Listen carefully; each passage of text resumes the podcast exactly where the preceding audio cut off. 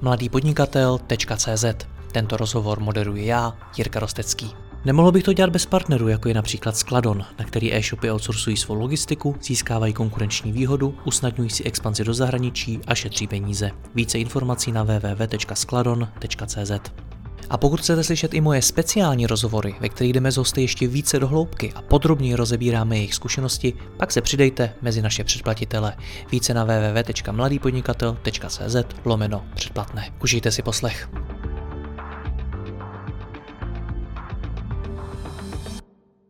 Dobrý den, můj dnešní host Marek Čačka je zkušený podnikatel a investor. Řídí vlastní skupinu firm Čačkon Group, v rámci kterých nabízí především tiskové služby, pronájmy tiskáren, fotoprodukty a další.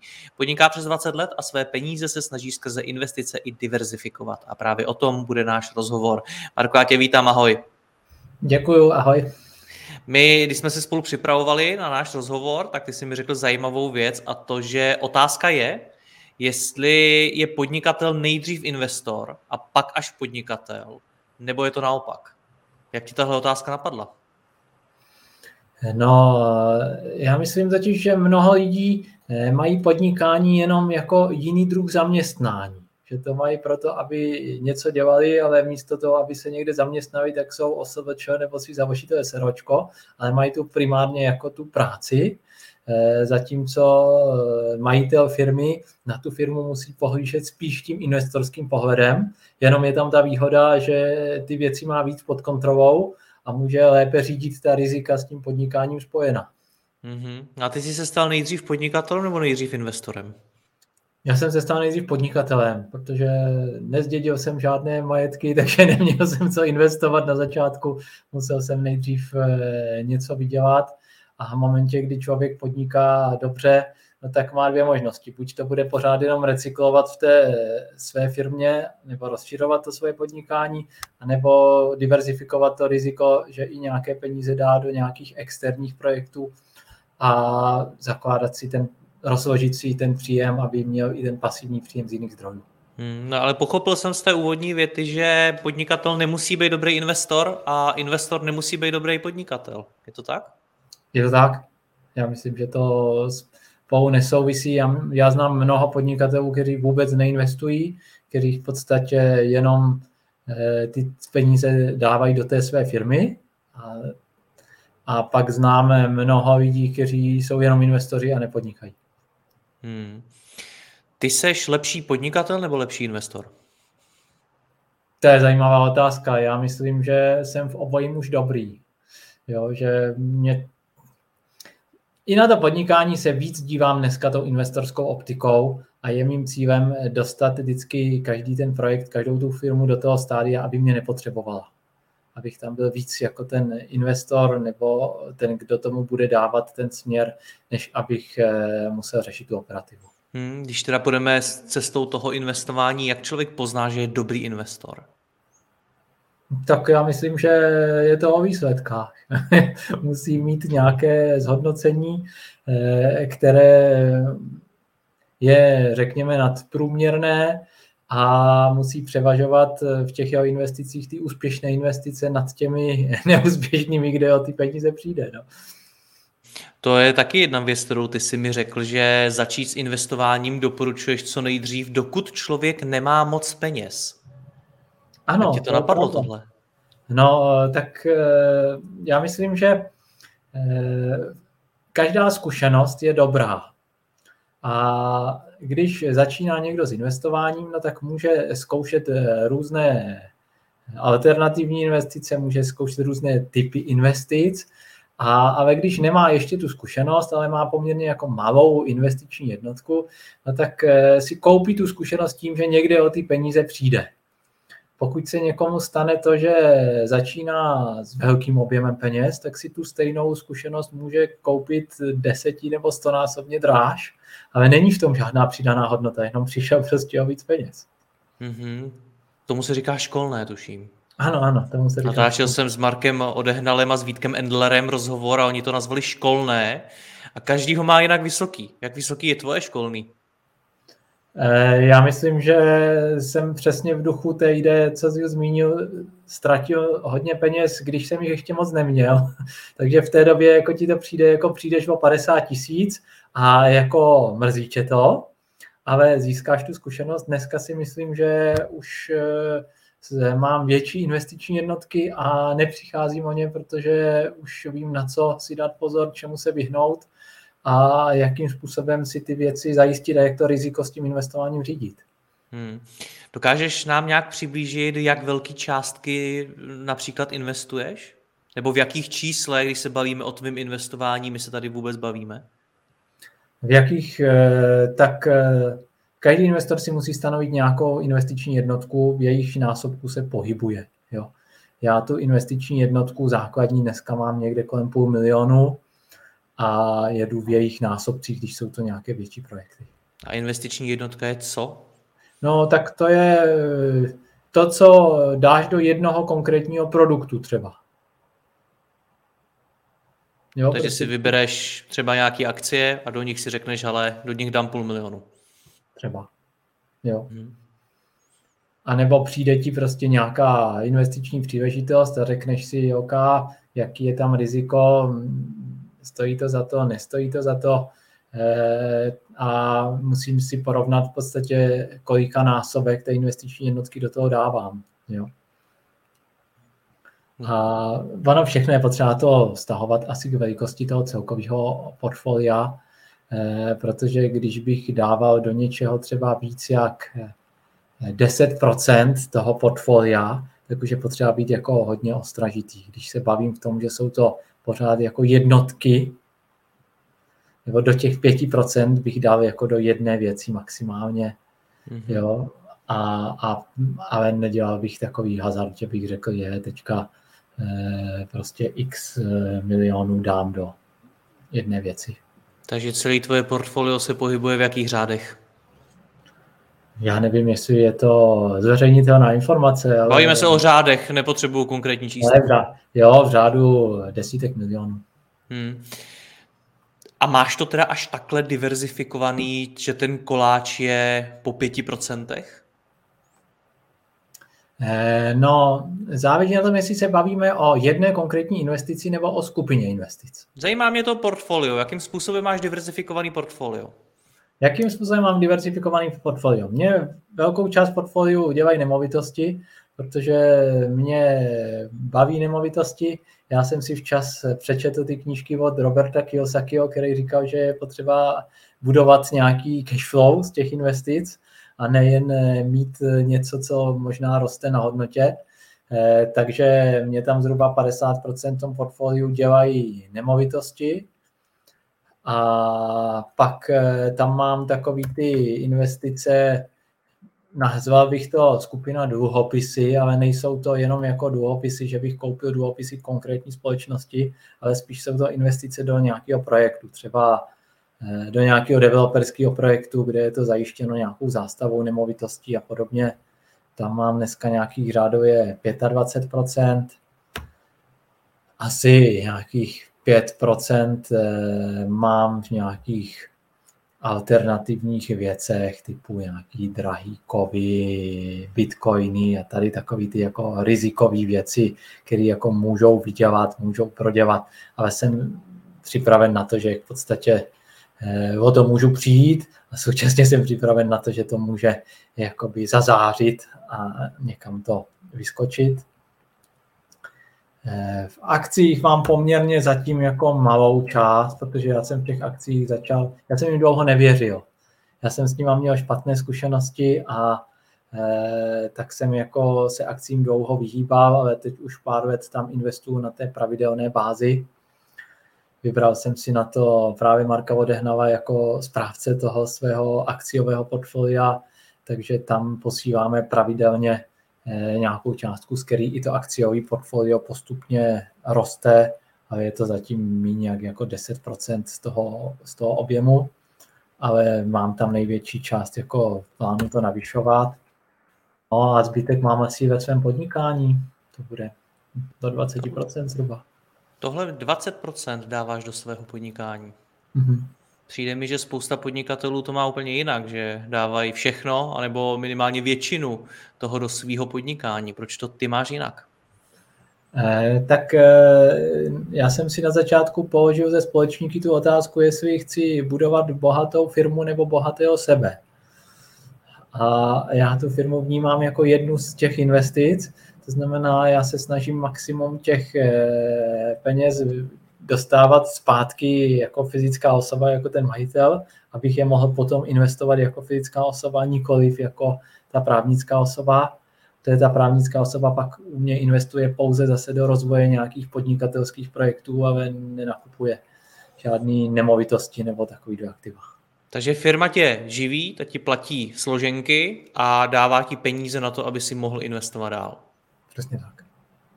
Je to i z hlediska času 20%, kolik věnuješ firmě a kolik věnuješ dalším investicím? Eh, to bych řekl, že ne, protože ono, jedna věc je to, co jsme se bavili, ty rozložení eh, v procentu vzhledem k tomu jako celkovému portfoliu. A druhá věc je zase ta výnosnost. Protože ty peníze, které investuju do toho svého podnikání, tak mám velmi dobře pod kontrolou a jsem schopen tam dělat eh, to zhodnocení mnohonásobně vyšší, jako řádově prostě třeba 50% ročně z těch vložených prostředků. Takže ono si to zaslouží tu péči, protože si to dokáže velmi rychle vydělat, eh, zatímco třeba ty prostředky, které uložíš do nějaké nemovitosti, která je sice relativně nenáročná, že se s těma nájemníkama vidím jednou za rok, kdy s nima podepíšu jako znovu nájemní smlouvu, tak ale to zhodnocení těch eh, peněz v těch nemovitostech se prostě pohybuje 5-6%. Když je člověk nakoupil ještě v dobré době, dneska už se nedaří ani tohoto dosáhnout.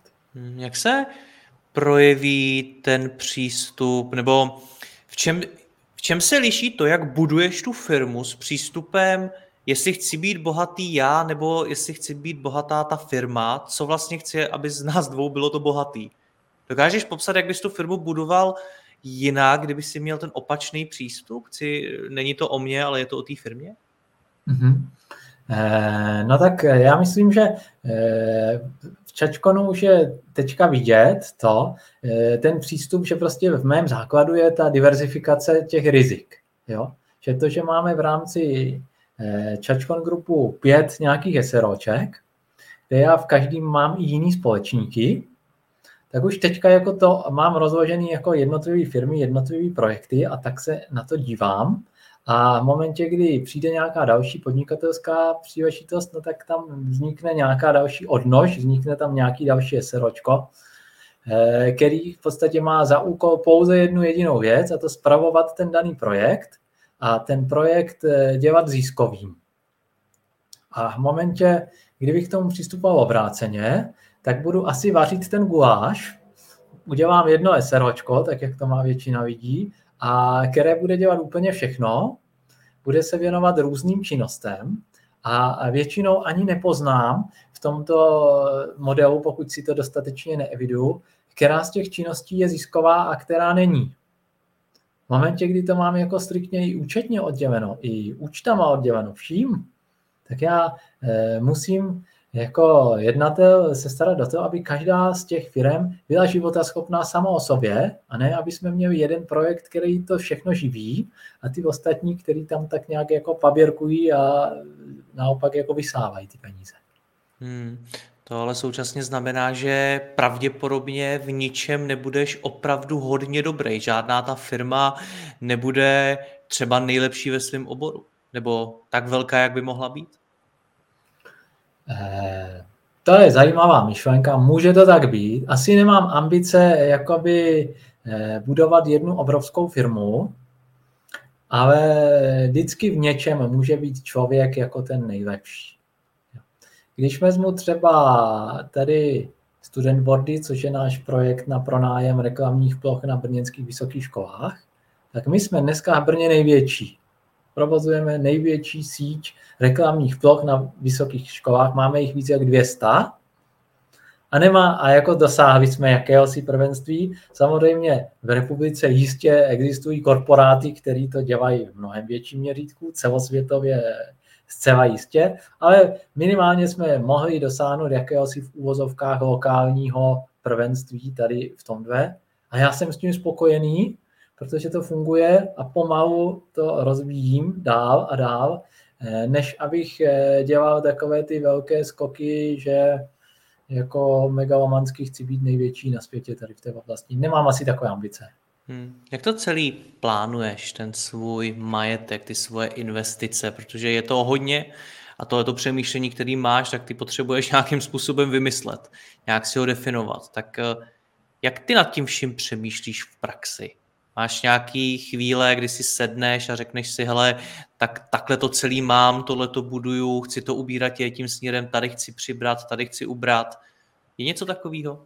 Určitě, tak já to vyhodnocuji jednak pravidelně, eh, takže já každý rok v podstatě projíždím všechny ty účty a propočítávám to, jak to které té skupině vychází, dělám nějaký ty plány na ten eh, další rok pro ty jednotlivé třídy aktiv, případně se dívám na to, kde je potřeba něco rebalancovat, kde jako zaměříme třeba víc toho finančního toku. Třeba teďka to dělám v těch akcích, protože akcie teďka jsou v poklesu, takže je výhodné jakoby do nich pravidelně investovat a navyšovat tamto portfolio.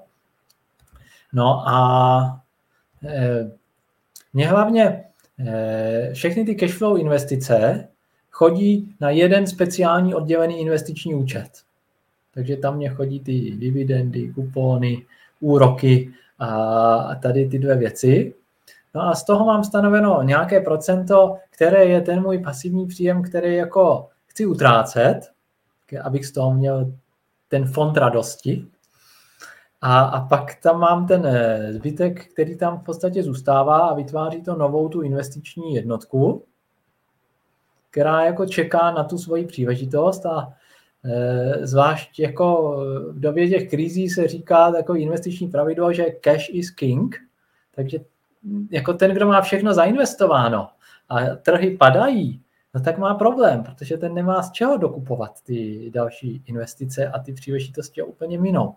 Takže je potřeba nějaký procento eh, z toho mít v té keši, mít to třeba na tom spořícím účtu a být připraven eh, na to, že přijde nějaká příležitost, ať už koupit nějakou firmu jako podnikatel, přidat něco do toho našeho portfolia, eh, nebo přijde někdo s nějakým projektem, na který potřebuje peníze. Hmm. Se líbil ten uh, pojem fond radosti. Jo, jo, to jsem někde četl v nějaké knížce a hrozně se mi to zalíbilo. Já jsem totiž jako odmala byl vedený k tomu, že každý peníze musí mít nějaký účel. Eh, já jsem eh, totiž měl to štěstí, že jsem nedostával kapesné. Já jsem dostával vždycky od rodičů peníze na něco. Toto je tvůj svačinový fond.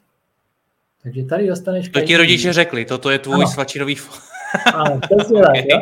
Takže tady dostaneš prostě 50 korun týdně na té základní škole a za to si můžeš kupovat ty párky v rohlíku a ten džus a něco takového a s tím si dělají, co chceš. Jo? Nebo ne s tím si dělají, co chceš. Já jsem s tím mohl dělat relativně, co chci, ale mělo to ten účel, jako toto máš na ty svačiny. A když jsem z toho něco ušetřil, tak jsem ušetřil, ale mělo to ten účel. Stejně tak jako když eh, jsem potřeboval víc těch peněz, tak mě maminka řekla, běž vrátit flašky. A, a protože ona nechtěla to tahat do toho obchodu, ty flašky od těch minerálek, od piva a podobně, tak jsem musel to vzít, jít to vrátit a to, co z toho vytěžíš, to je tvoje. To máš místo toho kapesné, ale musíš si to nějak jako odpracovat. Takže já jsem od začátku vnímal to, že prostě eh, ty peníze musí být kryty nějakou činností.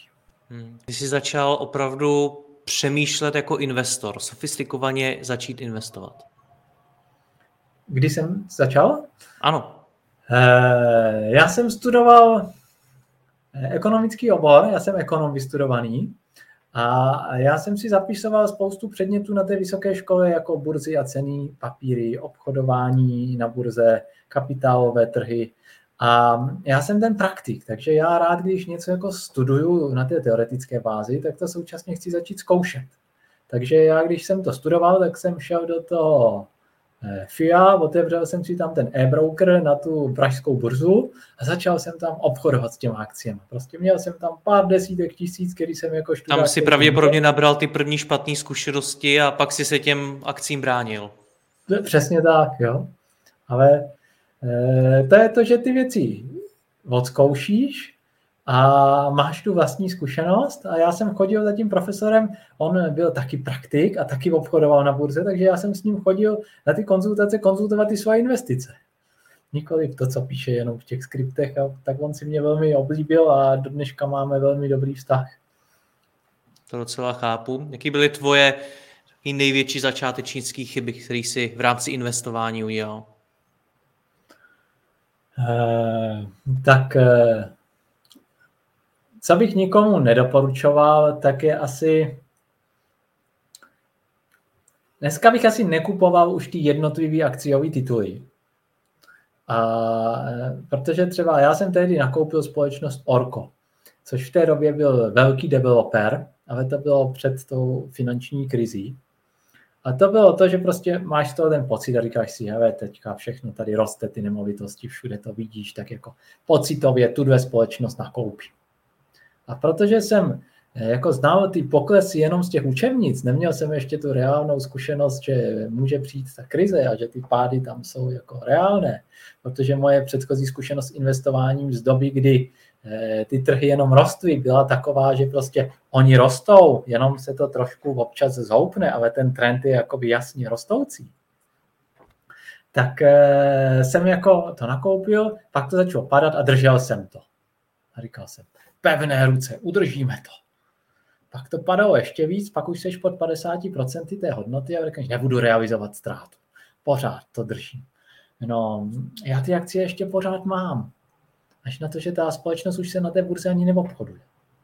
Takže já jsem tam tehdy prostě odepsal několik desítek tisíc eh, tím, že ty akcie držím. Když jsem byl teďka nedávno bance, tak říkám, mám tam nějaký orkol, jakou to má hodnotu tak ten pán se na to podíval a říká, no, tak asi tisíc korun by to mohlo mít hodnotu, pokud najdeme někoho, kdo to koupí a, a počítejte, tak 500 korun bude poplatek za provedení té transakce. Říkám, aha, tak děkuju, tak to tam asi nechte, nechám si to tam jako tu zkušenost, která mě bude připomínat, že jako držet jeden konkrétní titul s tím, že se to určitě vždycky zvedne, není dobrá strategie jsme si spolu povídali, tak ty si mi říkal, nebo hodně si zdůrazňoval to, že nedoporučuješ půjčovat jiným lidem peníze. Eh, to nedoporučuju. Rozhodně eh, musíme odlišit to, ono, když ty peníze máte, tak ono to ti eh, lidé v tom vašem okolí ví. Pak si za vama přijdou půjčovat eh, ti kamarádi, eh, kteří jsou v nějakém problému. Ale je potřeba opravdu Eh, moje zkušenost je, že když toto uděláte, tak přijdete o peníze i o kamarády. Protože oni mají úplně jako jiný myšlení a oni jsou v situaci, kdy si přijdou půjčit peníze na to, aby vyřešili nějaký svůj problém, nějaký svůj jako osobní, do kterého s vaším myšlením vy byste se nikdy nedostali a vždycky funguje takové to podle sebe soudím tebe a když si jako kamarád přijde půjčit 50 tisíc, tak pro mě je to úplně jiná částka než pro něj. A e, většinou to nedopadlo dobře, takže toto rozhodně nedoporučuji. Výjimka je snad jako když někdo přijde s nějakým podnikatelským záměrem. Když to není jenom jako kamarád, ale má nějaký podnikatelský záměr, má nějakou, nějaký projekt, na který pracuje a má už z té oblasti zkušenosti, tak pak už se to o tom dá mluvit jako o nějaké investici, kde vím, co se s těma penězma bude dít, vidím do toho business plánu a jsem schopen si to nějak jako zajistit a odhadnout, jaký výnos toho bude a že to je opravdu win-win pro obě strany, když se to povede. Hmm, hodně lidí taky uh, naletí jiným lidem, kteří chtějí pomáhat s investováním nebo dávají nějaké návody, řešení a tak dále. Stalo se to někdy i tobě, že jsi někomu uvěřil a o svoje peníze pak si pak přišel? Ale jo, tak to moment, u každé investice je potřeba tam vnímat ty tři faktory. A to je to riziko, eh, ta doba té investice, takže ta likvidita, za jak dlouho se k těm penězům dostanu a ten výnos. A ty dvě, tři vrchovy jakéhosi pomyslného investičního trojuhelníka vždycky musí nějakým způsobem spolu korelovat. A když to tak není, tak to jako smrdí něčím, že to nedopadne. A v momentě, kdy někdo přijde vám představit nějakou takovou tu investici, eh, která jako eh, budí ty emoce pozitivní, jo? kdy jako začneš cítit, ty jo, to je investiční příležitost století. Tady nebude zhodnocení 10%, ale 200%. To bych byl blázen, kdybych do toho nešel. A nejlépe ti to představuje na historických datech, že už to funguje a že našli nějakou skulinku na trhu eh, a ideálně se ohání tím, že je tam garantováno všechno a že tam riziko vlastně není žádné, tak eh, od takovýchhle investic. Často to bývají různý multilevelové firmy, které nabízí takovýhle alternativní investice, nebo to bývají různé obchody forexový, že se tam nějaký měnový páry obchodují, nějaký prostě totální spekulativní věci, které buď končí tím, že eh, ten, kdo to dělá s těma penězma, uteče, nebo ta firma zkrachuje, a, a nebo opravdu jsou to velmi rizikové investice, u kterých o ty peníze eh, je velmi jednoduché přijít. Hmm. A to je fakt už víc ta ruleta. A pokud někdo něco z toho zkusí, tak bych mu dal jednu jedinou radu. Eh, v momentě, kdy je tam opravdu eh, šance to třeba zdvojnásobit, strojnásobit ty peníze, tak rozhodně nepodvehnout tomu mamonu, typu je, jak se říká, s jídlem roste chuť. Takže jestliže v podstatě mě to opravdu zafunguje a řeknou, je, vydělal si dvojnásobek, tak to je opravdu, když vsadím na tu červenou, na té ruletě a padne ta červená, no tak fajn, já jsem to zdvojnásobil. Ale stejně tak jsem o to mohl přijít a v tu chvíli je potřeba opravdu co nejdřív vytáhnout ten vklad a mít tam opravdu jenom ty uvozovkách virtuální peníze, který to jako hmm. vygenerovat dneska toho obsahu investování a lidí, kteří o něm mluví a třeba i nabízí nějaké služby, produkty a tak dále, je strašně moc. Jak v tom jako člověk, který chce začít investovat, ale nerozumí tomu a neumí třeba rozeznat, co je kvalita a co není kvalita, co je bezpečný, co není bezpečný, tak jak se v tom všem zorientovat? No tak já bych se prvně podíval na to, jakým způsobem je hodnocený ten člověk, který mě tu investici nabízí jestli stojíme na té stejné straně barikády, to znamená, že je on primárně eh, motivován tím eh, úspěchem té investice, má z toho třeba nějaký success fee, z toho zisku. V tu chvíli je to člověk, s kterým mě dává smysl jako spolupracovat. Eh, v momentě, kdy jako nejhorší investice, které jsou, tak to je to, co dělají ti finanční poradci, kde si vyberou ty poplatky z té cílové částky, to znamená z toho vzdušného zámku, že řeknou, je cílová částka je 2 miliony a my si vememe teďka 1-2% z těch 2 milionů za to, že ti to sjednáme, tu investici, až na to, že ten investiční horizont je 20 let a já tam budu prvních několik let splácet jenom ten poplatek, který si vzal ten poradce. Tak předtím bych jako důrazně varoval. Jak s tím celkově začít? Jak začít jako majitel firmy, jako podnikatel, přemýšlet nad tím, jak investovat, co od toho očekávat, jaký první kroky udělat? No tak eh, já myslím, že každá z těch investic by měla mít nejdřív nějaký cíl. Musel bych vědět, jako proč to dělám. Jo. Mně se líbí nejvíc ta Kiyosakiho myšlenka, eh, kde on tam v té knize říká, můj dům mi koupil mé auto. Takže eh, když mám za cíl koupit si drahé auto, tak buď můžu udělat tu chybu, že ty peníze jakoby utratím za to, a, nebo v podstatě nad tím budu přemýšlet eh, jako investor a řeknu, OK, eh, abych si mohl dovolit tohle, jakou investici musím mít.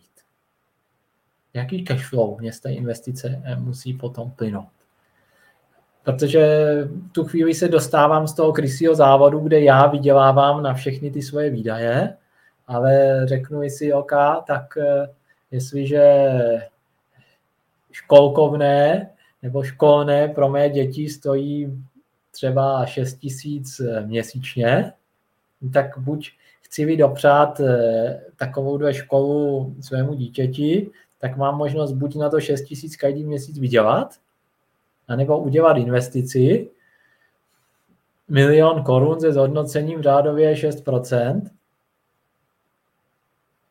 a platit to z toho. A pak říct, OK, ta dvě investice je na školné mých dětí. A Takže začít cílem. Začít cílem. Začít cílem. A no, začít cílem. To si myslím, že je to nejdůležitější. Jaký máš ty cíl? Teď momentálně. Jaký mám já momentálně cíl?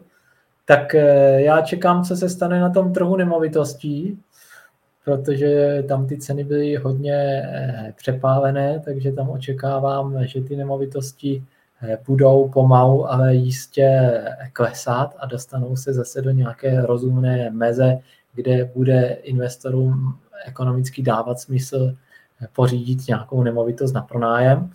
To je to, co mě na těch nemovitostech baví.